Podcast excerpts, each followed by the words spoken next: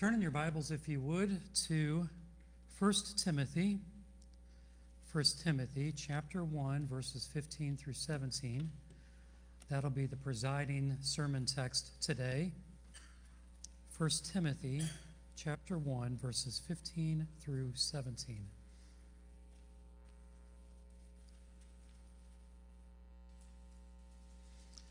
You're physically able, out of reverence for God's word, I'm going to read these uh, selection of verses from the NIV. Let's be standing. 1 Timothy chapter 1, verses 15 through 17 from the NIV. Here is a trustworthy saying that deserves full acceptance Christ Jesus came into the world to save sinners, of whom I am the worst. But for this very reason I was shown mercy, so that in me, the worst of sinners, Christ Jesus might display his immense patience as an example for those who would believe in him and receive eternal life. Now to the King, eternal, immortal, invisible, the only God, be glory and honor forever and ever. Amen. Let's pray.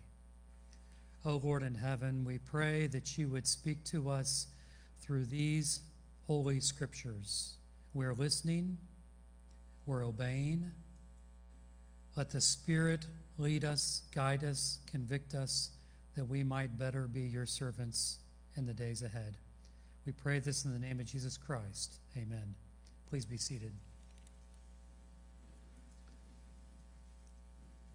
I have been to more secondhand stores than I ever want to go to for the rest of my life.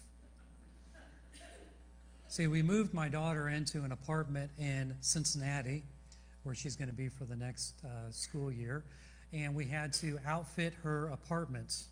And there were some things that we already had, but it seems that she needed a lamp. We didn't want to pay face value for a lamp, whatever that is. No, no, we're going to every single secondhand store there is looking for the right lamp. I don't like secondhand stores. I, actually, I don't like stores at all, so don't, don't take it personally. I've looked at more lamps. I tried the whole Bill Cosby thing, which is a sequence of threes. This is a secret. Don't tell anybody. This is how it goes. The first thing they bring, you say, Oh, no, I, I, that's okay, but I think you could do a lot better than that. The second time when they bring something, you say, now that, that that's better. I, I, that's really potential. I like that one. I think you should go look again, though. I think there's maybe something perfect. And then whatever it is on the third time, whatever it is, as soon as you see the third one, you go, that's it. That's the one. You don't don't bypass it. Don't start with number one because then they're going to think there's something better. It's a sequence of threes. Well, even that didn't work. So I find myself browsing through used mugs, used coffee mugs. You know what I'm talking about? I don't know why. But I look, you know, look at the pictures, look at the sayings. You, you know the sayings already, but I'm going to read a couple of them that I have seen that I know that you know already. Laughter is the best medicine. Right? Seen that? Life is a journey, not a destination. This one was a long one on the mug. Live each day as if it was your last. You all have heard these, right? Nothing is profound. These are all repeats. The best things in life aren't things. That's what I thought too. Believe in yourself. The best is yet to. All right. I think, how did this saying fare for the person that sold it at the secondhand store? But they were they were motivational. I don't know that they accomplished anything. They just were catchy sayings. And maybe those mugs were not supposed to accomplish anything. After all, they're just to help you wake up. Maybe they're just supposed to be words, motivational for a time, but just words. You know what I'm talking about because you probably get the same kinds of things I get in my text, in my email, everywhere. I get all these flashy messages, thoughts for the day, thoughts for the moment. I used to have a calendar of sayings. I used to have a calendar where you would tear off, this is old school, you tear, you tear off the page, and then it was the next one with inspirational sayings. And I enjoyed them for the moment, but they didn't do anything. And I have now become very jaded about these little catchy sayings. I've got an attitude. And that attitude has affected even the Fayetteville Christian Church. Because I've got a chip on my shoulder about these little catchy sayings. And so, therefore, the Fayetteville Christian Church does not have any catchy sayings. We have no slogans here. All the slogans we have are from previous preachers building bridges into, into the community. That was back in Daniel Overdorf, wasn't it? Dan. Okay, so that was that was 12 years ago. But I like Daniel's. I can't remember it offhand. I've got this one, come, grow, know, sow. It's this alliteration thing. Um, all these wonderful slogans. So when somebody says, What's your slogan? I have trouble because I don't know what our, we don't have a slogan because I don't like slogans. Or uh, what's the little picture of things that's in the top left hand corner? No, that's, that's so modern of you, Pat. Logos. Logos. We don't even have a logo, I, I don't think, or we have past logos. Now, I'm telling you that that's not a good thing because when somebody says, Well, what do you believe in? I mean, what's this church stand for? I can't really clearly say, we exist to love God, love people. And in fact, if we hired an expert outfit, they would come into the church and they would say, listen, the first thing you got to do is come up with a vision statement and values and all these things. And we don't. And really, a lot of it is because of me. Not just the coffee mug thing, but because of words mean little. But I'm wrong in that. I'm wrong because the church has always had memorable sayings that were used to guide life.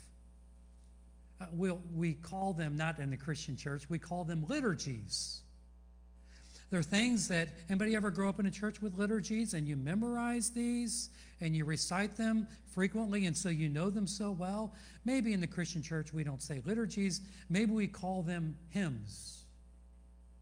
Hymns that we all know so well.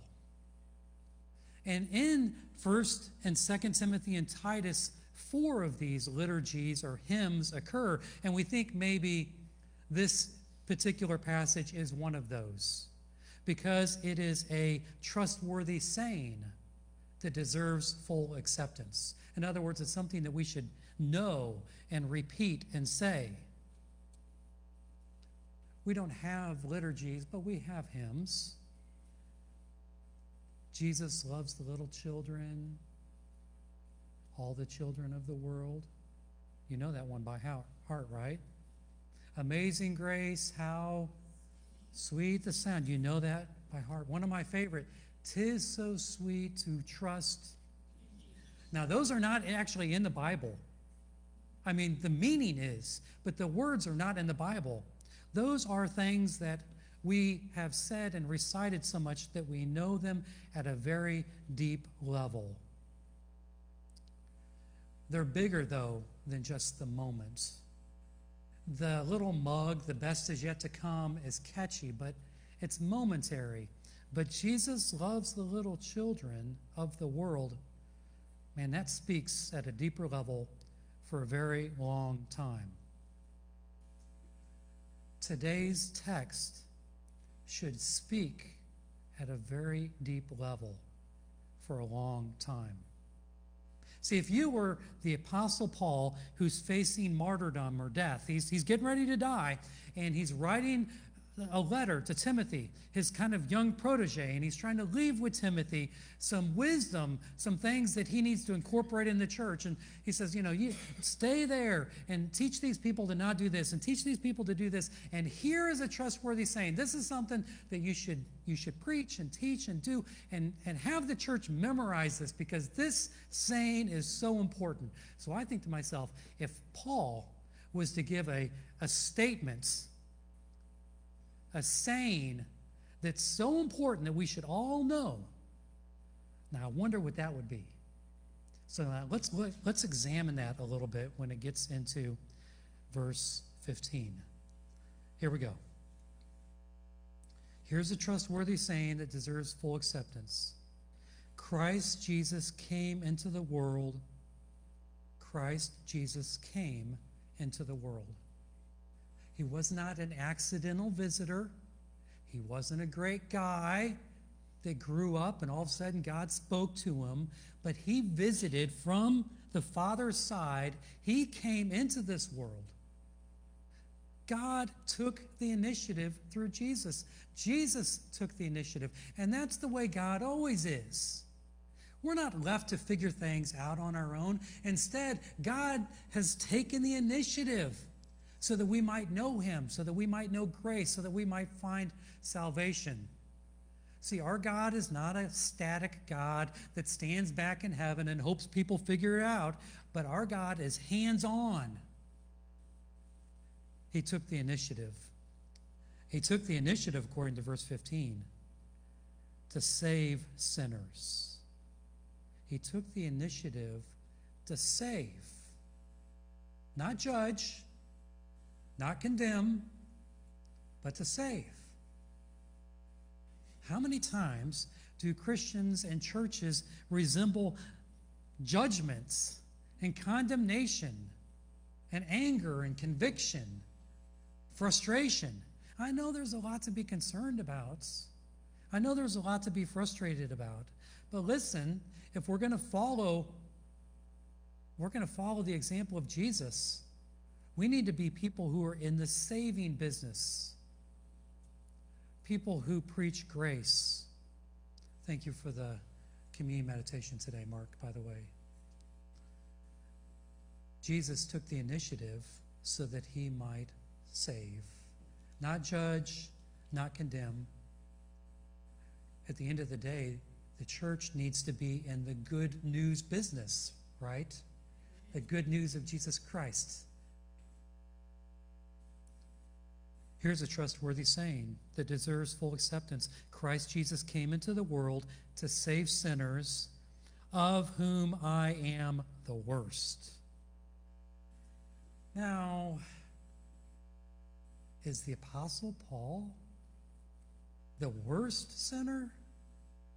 I mean, is, is this a humble boast? Is he calling himself the worst and he's just making himself to feel bad, you know, to set an example? Is this statement bigger than Paul? Maybe this is a statement that churches have been saying over and over again, and Paul's just pointing out something that people already know, and he doesn't really mean that I'm the worst. Well, the worst is a little bit of a confusion there because in the Greek text, there's actually not an article. The article would be the word the.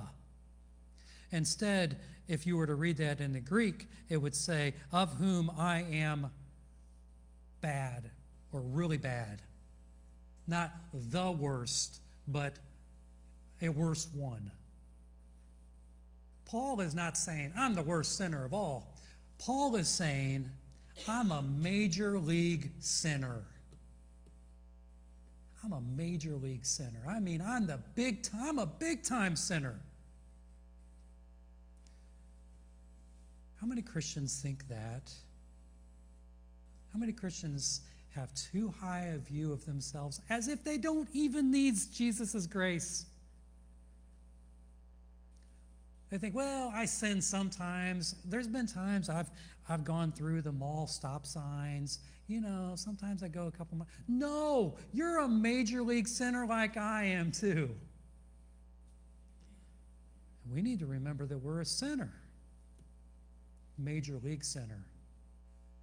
That's why Jesus came to the world. And that's why Jesus died. He didn't just teach for a little while and then go up into heaven in a chariot. He died because you and I are major league sinners. Verse 15 here's a trustworthy saying that deserves full acceptance Christ Jesus came into the world to save sinners, of whom I'm a major leaguer. That's the Andrew um, version. Verse 16 is crucial, though. But for that very reason, I was shown mercy, so that in me, a major league sinner, Christ Jesus might display his immense patience. You and I, and our sinfulness, man, we're an example of God's patience. We don't come together as people who've got it all together. We come together as a wonderful illustration of God's patience. And Jesus handles the sin issue. If you have your Bibles, you could look at 1 John, 1 John chapter 1, verses 9. It says this if we confess our sins, he is faithful and just and will forgive us of our sins and purify us from all unrighteousness. You see, he offers grace, and that grace involves our participation. Our participation is confessing our sins, and when we confess our sins, God is faithful and just and will forgive us of our sins. Now, I do think that Christians sometimes have a problem with not recognizing that they're a major league sinner. I don't think that Paul was especially bad. Certainly, he felt bad for holding the coats while the other Jews stoned Stephen. But it doesn't say that Paul picked up a stone and stoned Stephen. It does say that he negotiated eh, ways to get arrest warrants for these Christians. He was instrumental in their death, but he never got his hands dirty, per se. And sometimes Christians have the idea that as long as that I didn't do the deed, but if I thought about it or if I just withheld, then I'm somehow less guilty than others. That's not how Paul felt. He knew that he was a major league sinner. But now he sees his sinfulness as an expression of God's wonderful patience. I love the humility in this because it's not a humble boast. You know what a humble boast is, right? It's the, I am, you know, my problem is I am just so humble that people walk all over me. You, you see, that's a humble boast. I'm actually telling you how great I am. Paul's boast of his sinfulness actually demonstrates God's graciousness and his patience. I wonder to myself, how often do we make God look good by our lives? How often do we take the attention off ourselves and say, listen, it's God that did that? Maybe your kids say, Mom or Dad, you just raised us right. You, you were great parents. I have friends that have bad parents, but you did a good job you have that opportunity, and maybe you could say, you know what? It was God. It was God that showed me how to raise you and to have patience with you. I could have killed you when you were young.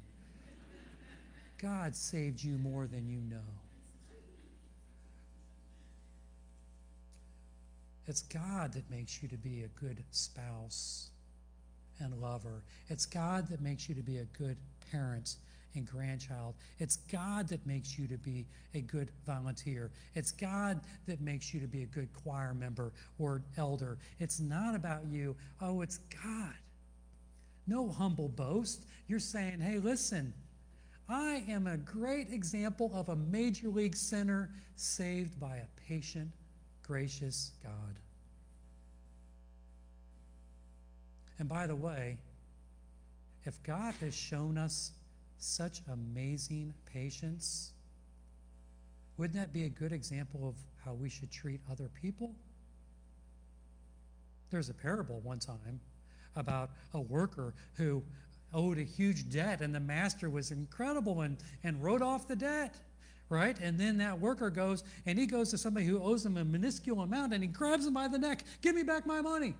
And when the master heard about it, you know what the master did? He reinstituted the debt, sent him to debtor's prison because he didn't show the kind of mercy, and I'm going to say patience, that was shown to him. Man, there should not be a Christian who lacks patience. Because if you're a major league sinner like I am, hmm, what comes around goes around, and I'm going to talk about patience and mercy and grace there. I love how Paul was self to um, how he made himself look bad, but he made God to look good.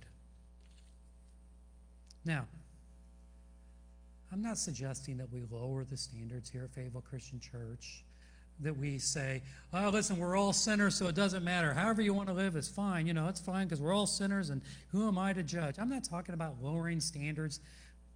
What I'm saying is, rather than define things by the lowest common denominator of what we all are, major league sinners, let's elevate our standards to Jesus. Let's elevate Jesus. Does your life elevate Jesus?